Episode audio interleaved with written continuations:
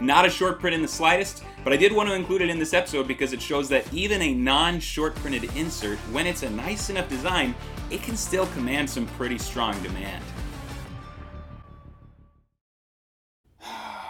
what up, what up, what up?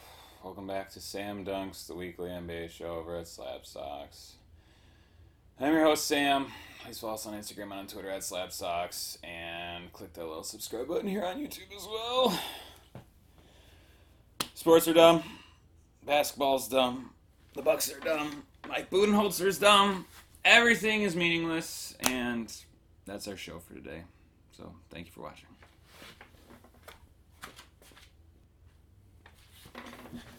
Just kidding. I really don't want to analyze basketball though at the moment because as a big time Bucks fan, it has been a very painful week. I'm filming this on Labor Day also, and I'd really like to be sure to spend a lot of time with my family. So instead of talking basketball today, I just want to shoot a shorter video and talk about basketball card inserts. And to do so, I'm going to share with you some of my personal absolute favorite insert sets. Now, I have mentioned this before in the past. I mentioned this when we were going through the, the draft recaps. But when I'm evaluating a player's market and future potential, I usually just talk in terms of Prism base, Prism silver, a lot of time using the PSA 10s. Um, it's just because I find that to be a convenient baseline when evaluating a player's overall value. Prism Base and Silver, just you know, so much of them available. Uh, they're super in demand. Really easy to gauge the market on a player just by looking in those directions. Uh, you can also throw in Optic and Select, maybe as a step down from Prism. Uh, but you know, generally you can gauge the overall consensus on a player uh, just by tracking how those particular sets move throughout time. Those are not usually my favorite cards, though. I definitely am not alone in thinking that inserts are some of the most desirable cards to own in a personal collection. Uh, they're generally much more rare than any of the, the base, the silver, the optic holo cards. Uh, they just have a certain eye appeal to them as well that you know some of the more mainstream cards just don't have. If you are new to the hobby, uh, and if you don't know what I'm talking about when I say insert, an insert is just a card that is literally inserted into a box uh, with a much higher odds ratio, uh, so it's just you know more rare to find. Uh, they aren't part of the normal base set. They exist as a subset within the overall grouping. Uh, some inserts are brought back year after year after year, but most inserts are one-offs that exist in a you know one set, and then they're just kind of gone forever. So due to the relative rarity, also the visual appeal, collectors will chase inserts. And, and though they don't do quite as well as investment cards, just due to the lack of volume and then the, you know, not the huge overall demand, they still do have, you know, enough demand. They still do gain value over time, especially some of the nicer inserts. Uh, so let's get into it. And one of my favorite long running inserts is Kaboom, which is a very fun card uh, to own. It's you know a bit of a throwback to a lot of the over the top artwork that you would have seen in the 90s card collecting game.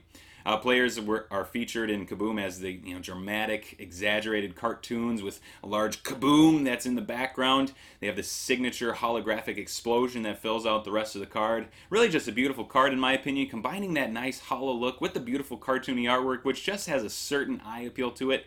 It's an insert that has an interesting history too, because it's moved all around in the Panini landscape from one product to the next throughout the years. It originally appeared in the 2013 14 Innovation set as the rarest insert in that set as a case hit, uh, and the insert was it featured a only about a 20 player checklist. Uh, by the way, 2013 14 Innovations also featured another one of my favorite inserts, which I'm not going to talk about at length, uh, but that was the rookie stained glass set list from that year. Those appeared once per box of six cards, uh, so a little less rare. That rookie class was considered extremely poor at the time, although it's clearly come around a little bit now with Oladipo, Gobert, McCollum, obviously Giannis rising to the top of that class. But that 13 14 Giannis Innovations stained glass might be my favorite card of all time. And no, I do not own it. The raw base form of that card generally retails for over $1,000, some of them rising well above that. Uh, Kaboom then mo- moved next into Excalibur for the 2014-15 series, uh, which was that Excalibur's first year in production. It was a retail-only product. Target only released that year. The exact prints run of Kaboom was not revealed, but Panini did say they would appear in less than once per case, so pretty rare overall. The original set contained 50 players, including some of the biggest stars of the day, a couple of rookies, and then some retired Hall of Famers too. The next two years of Kaboom appeared in Excalibur again, Although you know this time Excalibur wasn't exclusive to retail, now it would be a hobby release also. Again, once per case would be the hit on Kaboom.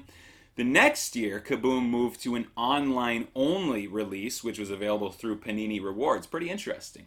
Uh, they came as part of a two card pack, which you could purchase for 2,500 Panini points each. Uh, the product featured a 50 card checklist, which covered basketball, football, baseball, and soccer. Most notably on the basketball end, Jayson Tatum and Donovan Mitchell received rookie cards in that set.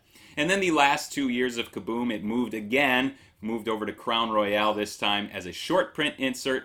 And although I personally don't like the design of the last two years in Crown Royale as much as I did the previous years, uh, the design's changed a little bit. The players are not nearly as cartoonish as they used to be, and instead of the one big starburst that covered the whole card, now it's filled with lots of little ones. Um, so I don't like it as much, but it's still a really nice card. Still an extremely popular insert, too. In 2018 Kaboom Jayson Tatum rookie PSA 10s, uh, they recently went, the most recent auction, or buy it now actually, went for $2,500. Only 13 of those in existence. The most recent Ja Morant Kaboom rookie PSA 10 went for 3,200. Only eight of those in existence.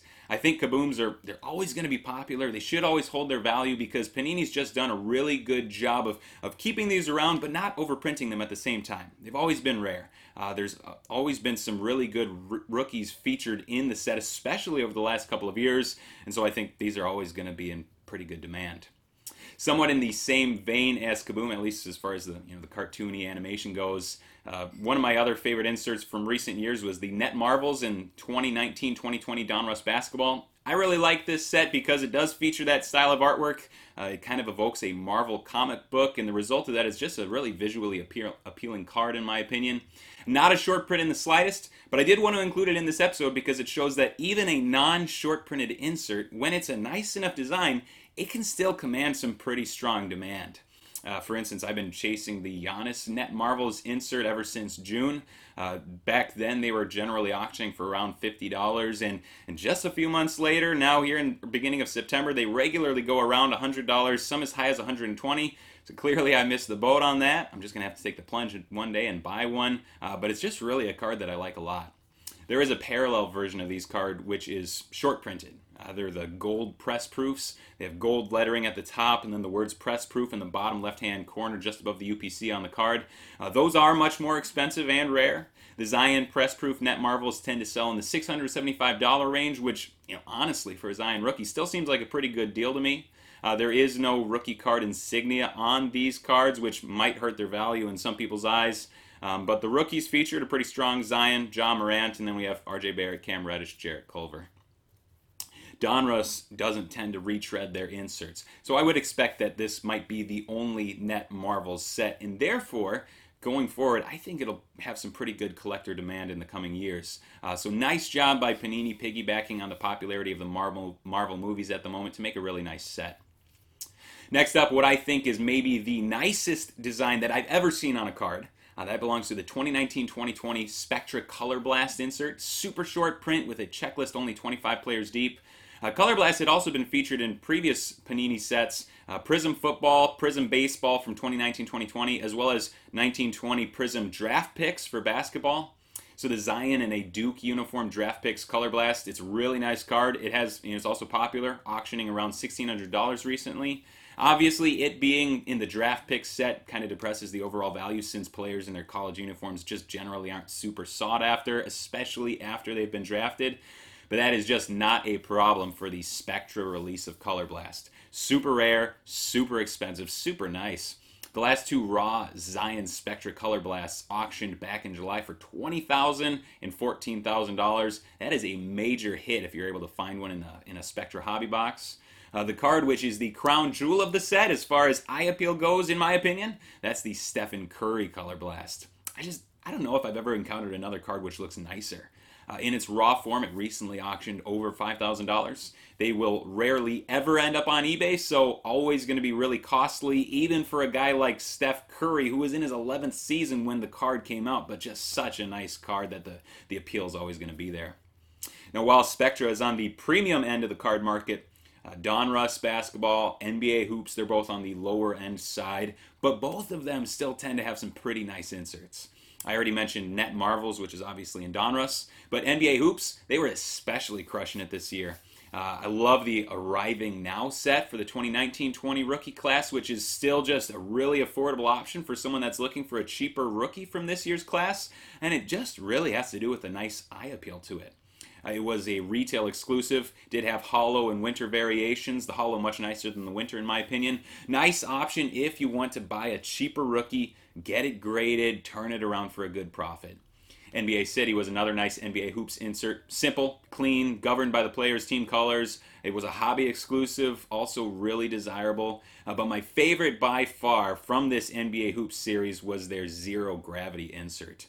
Uh, by the way, just a quick aside when you're looking up cards on eBay to buy, a lot of times sellers will label just about any insert with an SP or an SSP for short print or super short print, and they'll do that just as a selling tactic. Uh, what makes a card a short print or a super short print? It's kind of a gray area, uh, but my warning is don't just jump on a card simply because the seller says it's short print. It might not be the case.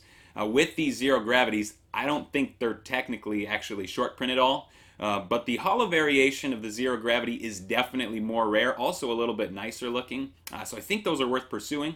The LeBron Zero Gravity Holo has been all over the place for the past few months, but uh, not unusual for them to be selling on Buy It Nows in the $120 range. Really clean card, very eye catching design. I think long term, it's going to be a pretty nice card to have in your collection. Might be a decent investment option as well. Lastly, uh, another insert out of the 2019-2020 Mosaic set. Wasn't a huge fan of that set overall. As it seemed there was like 83 parallels. You know, it's a it's a parallel heavy set, and I know that was by design, uh, but it kind of just hurts the overall appeal in my opinion. Um, one card though that I really did like out of this set was their stained glass insert. It was a, a checklist that only ran 10 deep. I don't think it's technically a short print, although it was hobby exclusive and maybe also a little bit more rare than a lot of the other cards in 2019 2020 Mosaic. Personally, I really like this card because it reminds me of that 2013-14 innovation set, which I mentioned earlier, the stained glass set. Um, but also, this one, it's just so much different than any other cards these days. There's a Kawhi Leonard stained glass, which features him in the Clippers City Edition jerseys. If he wins his third championship this year, which seems increasingly likely, this would be a good card to own, in my opinion.